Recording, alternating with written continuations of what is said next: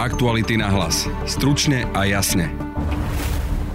Robert Fico ešte minulý týždeň rozprával na tlačovej konferencii o tom, ako sú svetkovia pri výpovediach pod obrovským tlakom. Dôkazom mala byť zostrianá nahrávka s bývalým šéfom finančnej správy Františkom Imrecem. Celý záznam si môžete vypočuť na našom webe. O obsahu nahrávky a jej manipulácii sa budem v podcaste rozprávať s investigatívnou novinárkou Aktualit Anou Máriou Demeovou, ale aj advokátom Petrom Kubinom, ktorý zastupuje Jana Čurilu a ďalších policajtov z Národnej kriminálnej agentúry. Oni tým nezákonným spôsobom tie nahrávky získajú a potom ich ešte zostrihajú a potom ich, nezákon, potom ich teda nezákonným spôsobom prezentujú. Takže toto je nesprávne. Ale brániť sa proti tomu tým, že, že teda ja, čo mám zákonný prístup k tým nahrávkam, že tú nahrávku ukážem celú, nezostrihanú, tak to, to už správne je. Prinášame vám aj krátky prehľad správ. Ministri sa na dnešnom rokovaní vlády dohodli, že od 24. maja do 8. júna sa dočasne obnovia kontroly na hraniciach so susednými krajinami. Dôvodom sú medzinárodné udalosti, ktoré Slovensko čakajú. Bývalý hokejista Peter Šťastný sa musí písomne ospravedlniť svojmu hokejovému kolegovi Jozefovi Golonkovi za výroky ako súdruh, komunista a eštebák. Rozhodol o tom Najvyšší súd. Martin Hybky, nominant strany Sme rodina a úradník, ktorý podnikal a neskôr robil tajomníka vicepremiérovi Štefanovi Holému. Dnes zakotvil v novom úrade, ktorý vznikol s novým stavebným zákonom. V úrade sa nakupujú luxusné limuzíny či knihy od singapurského architekta za 100 tisíce. Viac sa dočítate na našom webe. Počúvate podcast Aktuality na hlas. Moje meno je Adam Oleš. Môžu byť obľúbené modely Hyundai ešte výhodnejšie? Áno, so špeciálnou edíciou Play. V modeloch Hyundai i30, Bayon a Tucson nájdete atraktívne čierne spätné zrkadlá, čierny poťah stropu, vyhrievaný volant a sedadlá či inteligentný kľúč – Ušetrite stovky eur a spoznajte všetky výhody Hyundai Play na www.autopolis.sk alebo v predajniach Autopolis na Panonskej, na Boroch alebo na Račianskej 155A.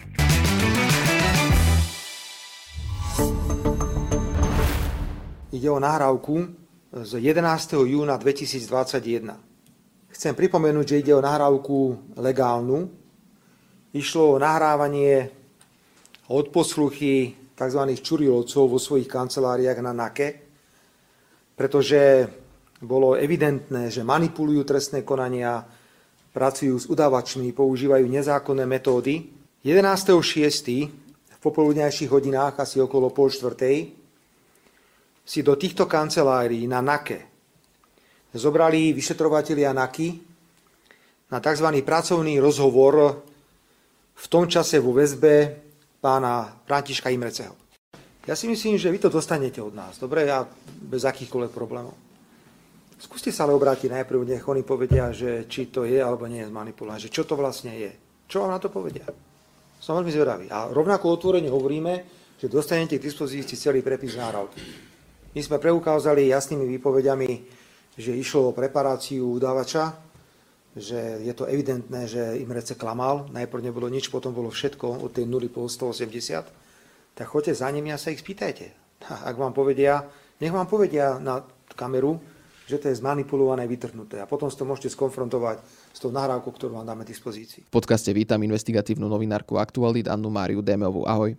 Dobrý deň. Robert Fico minulý týždeň rozprával na tlačovej konferencii, ako sú svetkovia pri výpovediach pod obrovským tlakom, ako dôkaz pustil nahrávky, ktoré mali celú manipuláciu potvrdzovať, potom ako smeráci pustili útržky z celej nahrávky, prislúbili na tlačovej konferencii novinárom, že si ju môžu vypočuť celú.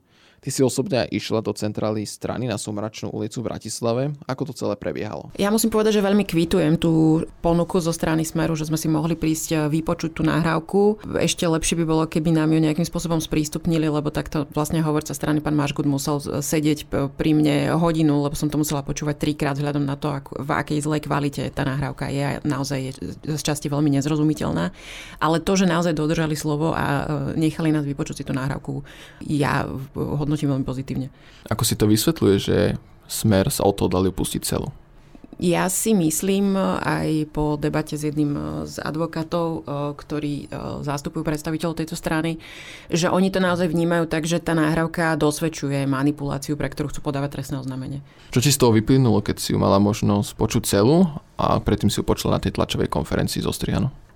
Ja si myslím, že tak, ako to bolo na tej tlačovej konferencii, to bolo podstatne viac znepokojujúce ako samotná tá nahrávka, pretože z tej nahrávky naozaj som ja nemala pocit ani žiadneho nátlaku, ani žiadneho násilného učenia Františka Imreceho, ako má vypovedať a čo má vypovedať. A zmenili sa nejaké tie názory aj v celej širšej verejnosti, ktorá rieši tento prípad? Že naozaj to bolo naopak, ako tvrdil Smer? My sme sa rozhodli včera pre taký krok, e, ktorý bol možno neštandardný e, vo verejnom priestore. My sme tú nahrávku zverejnili. E, tiež vyžiadali sme si ju od advokáta obvinených policajtov Petra Kubinu, aby si mohol urobiť každý svoj názor na to, čo a ako tam zaznelo. A tá nahrávka je zverejnená na našej stránke. Je to trvalo samozrejme prekročiť ten Rubikon, že ale jedno sa musím dať za pravdu, do 8. februári, keď mohli druhýkrát na prokuratúre, je to úloha. Je to, je to úloha. Bude to ťažké, ste bude hovado, ale, ale, ale úľava to je. To áno, áno, a takto treba si uvedomiť to, že každý hraje sám za seba. Je to čisto návod, Áno.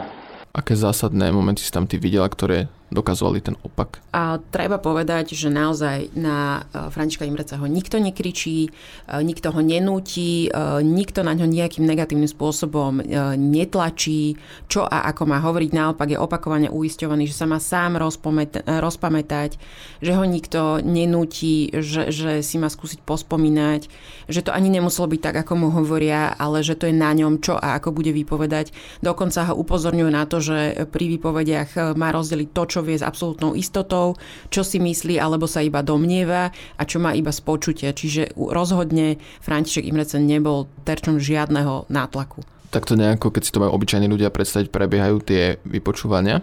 štandardné? Toto nebolo štandardné vypočutie, to, vypočutie, toto bola debata s policajnými operatívcami, ktorí sú tam na to, aby vlastne vyzistili od potenciálnych svetkov, či uh, je uh, vôbec opodstatnené ich nejaké veci vypočuť. Eduard Heger na tlačovej konferencii sa obrátil už na generálneho prokurátora Maroša Žilinku. Mal by Žilinka zasiahnuť v tomto prípade? A sú nejaké dôvody na to? Ono to má dva rozmery. E, strana Smer chce podávať trestné oznámenie preto, lebo tvrdí, že tá nahrávka e, vlastne svedčí o manipulácii. Čiže ak podajú trestné oznámenie, budú sa tým zaoberať orgány činné v trestnom konaní a posúdia, či dochádzalo alebo nedochádzalo k manipulácii. To, že oni disponujú tou nahrávkou, oni zdôvodňujú tým, že ju niekto doniesol do Národnej rady, ale bývalý šéf inšpekcie Robert Miko už v rozhovore pre náš portál v minulosti naznačil, že on si myslí, že Smer má tú nahrávku v celku a majú už dlho, pretože ju má spracovanú. A toto je vec, ktorá by sa zrejme tiež mala nejakým spôsobom prešetriť, či naozaj sa k predstaviteľom politickej strany dostali nahrávky, ktoré ešte do nedávna nemali v celosti ani obvinení vyšetrovateľia.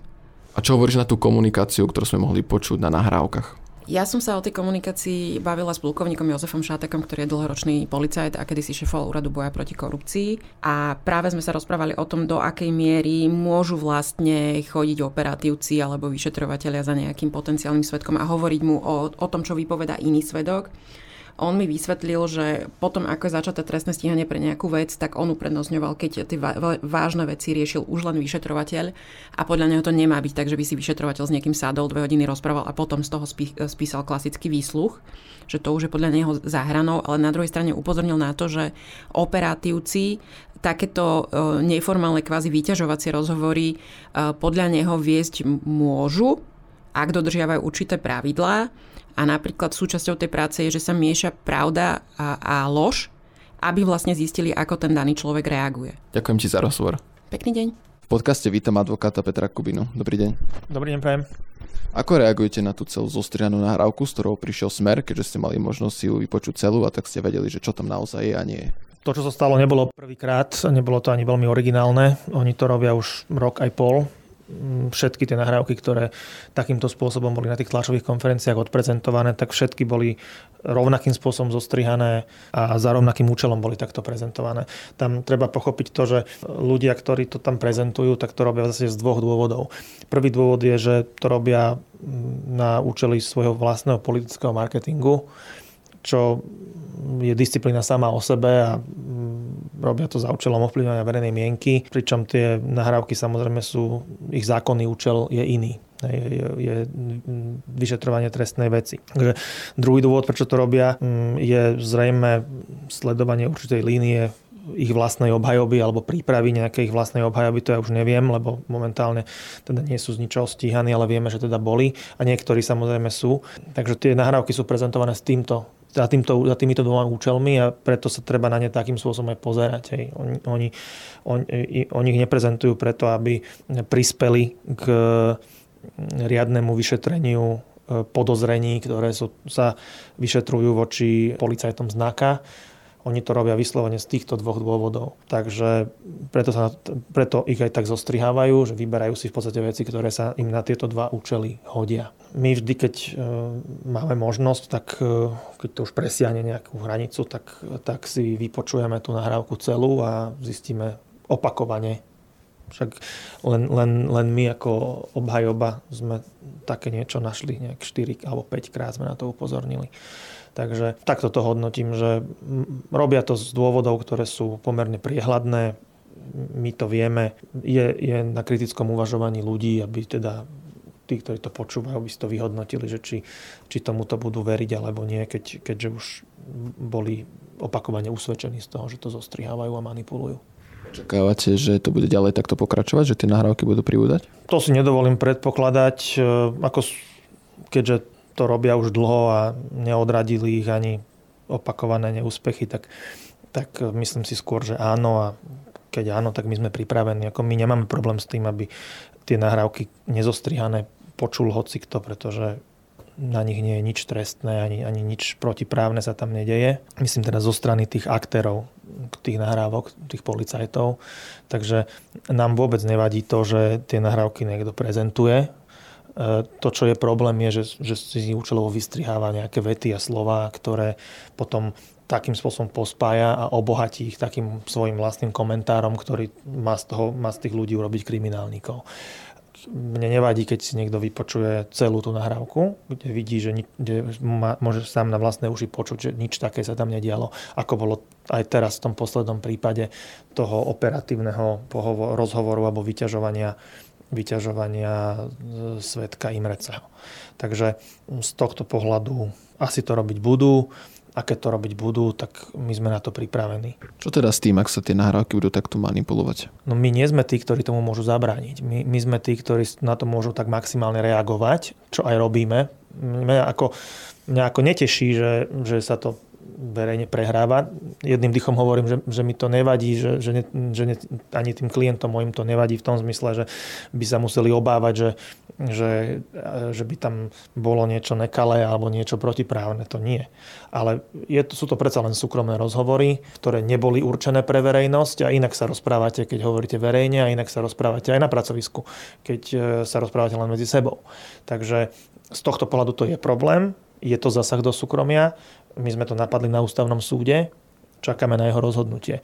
Keď rozhodne ústavný súd e, tak, že ak, nám, ak vyhovie našej ústavnej stiažnosti a vyhlási tie nahrávky za nezákonné, respektíve neústavné, tak potom budeme na to primerane reagovať. Zatiaľ môžeme reagovať len tak, ako to robíme, že keď počujeme nejakú zmanipulovanú nahrávku, o čom hovoríme od začiatku, že sú zmanipulované a že sú takto predkladané verejnosti, keď, keď vidíme, že sa to takto prezentuje, tak vieme si tú nahrávku dohľadať celú, ak ju máme, teraz už väčšinu z nich máme, stále nie komplet, tak e, v takom prípade vieme na to aspoň reagovať tým, že e, to skonfrontujeme s tou, s tou úplnou verziou, ako sme to urobili už viackrát. Je teda správne zverejňovať tie nahrávky? Nemôže to skôr nejak uškodiť? No správne to nie je, pretože prípravné konanie je neverejné. Rovnako ako je nesprávne napríklad niekoho, niekoho zabiť alebo zneutralizovať. Ale v nutnej obrane je povolené niekoho aj zabiť alebo, alebo ubližiť mu na zdraví, keď je to nevyhnutné za účelom obrany pred závažnejším dôsledkom. A na podobnom princípe je aj správne, aj, aj teda zákonné, alebo minimálne to neporušuje žiadny zákon, že keď my sa bránime proti tým dezinformáciám a proti tým manipuláciám tým, že zverejníme celú tú nahrávku. Lebo prípravné konanie je neverejné na ochranu toho obvineného.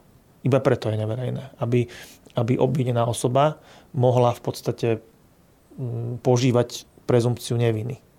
Že, on, že pred zákonom je, sa považuje za nevinnú a e, že verejnosť nevie o tom, že čo všetko, aké napríklad podozrenia, aké skutočnosti sa s nimi pracuje v tom prípravnom konaní. Lenže keď niekto vynáša tie veci, jednak sa k tým nezákonným spôsobom dostane, pretože tí páni nemajú e, žiaden... Ja mám zákonný spôsob, ako tie nahrávky môžem mať, lebo ja, som tam, ja, mám, ja mám prístup do toho spisu legálne. Oni ho nemajú.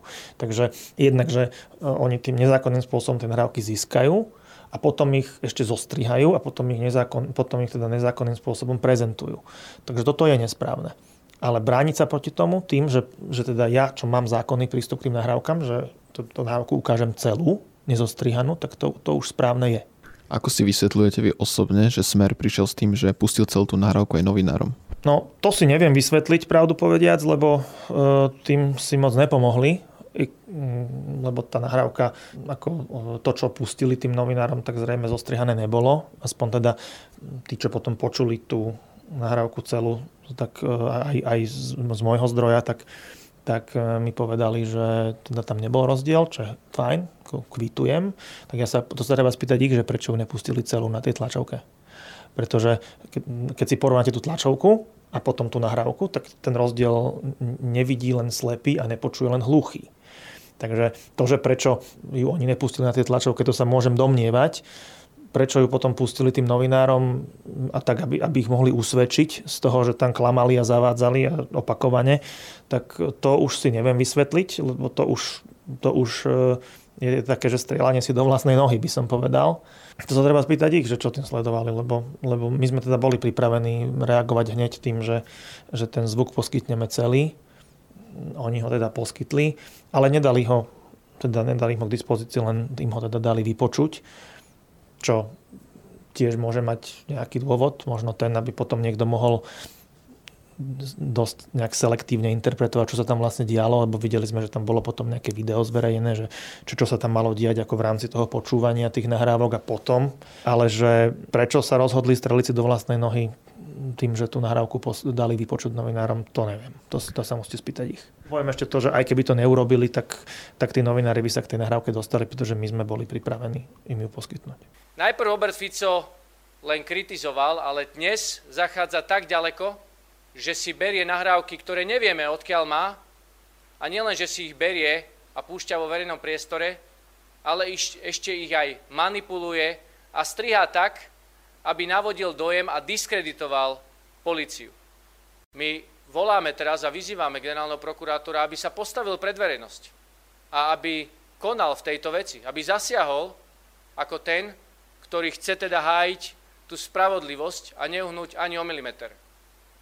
Lebo vidíme, že nekoná. Pasívne sa prizerá tomu, čo tu Robert Fico predvádza, akým spôsobom útočí a zastrašuje policajtov, vyšetrovateľov, prokurátorov a sudcov. Dočasne poverený premiér Eduard Heger už povedal na tlačovej konferencii, že sa obratí na generálneho prokurátora. Ako má v tomto zasiahnuť Maro Žilinka? Tak generálny prokurátor mal všetky procesné možnosti doteraz, ako zrušiť obvinenie, ako celkovo zastaviť to trestné stíhanie. Dosiaľ, sa to ne, ne, dosiaľ to nespravil. V podstate generálna prokuratúra je zrejme, že považuje to stíhanie za, za dôvodné. Dovolím si dodať, že podľa mňa v rozpore s realitou a v rozpore s zákonom a v rozpore s dôkaznou situáciou. Ale to je môj právny názor. Oni majú iný. Takže ho bude musieť rozhodnúť asi niekto iný, tento spor. Um, takže myslím si, že obracať sa na generálnu prokuratúru je ako veľmi diplomaticky povedané ako hádzať hrách o stenu v tejto veci. Takže neočakávate, že tam teraz prídu nejaké kroky? Vôbec nie. Od generálnej prokuratúry v tomto prípade neočakávam vôbec nič. To najhoršie. Ďakujem vám za rozhovor. Ďakujem, Maja. Predstav si, malý mi rozprával, že majú v škole slnečné počítače, slnečný klavír a na prestávku im zvoní slnečný zvonček. To naozaj? Naozaj. Školy poháňané slnkom nie sú len v detskej fantázii. Vďaka fotovoltike, ktorú školám daruje ZSE, je to budúcnosť, ktorá začína už teraz. Fotovoltika pre školy zadarmo od ZSE. Aktuality na hlas. Stručne a jasne. To je z dnešného podcastu všetko. Na podcaste spolupracoval Adam Obšitník. Ešte pekný zvyšok na vám praje Adam Oleš. Aktuality na hlas. Stručne a jasne.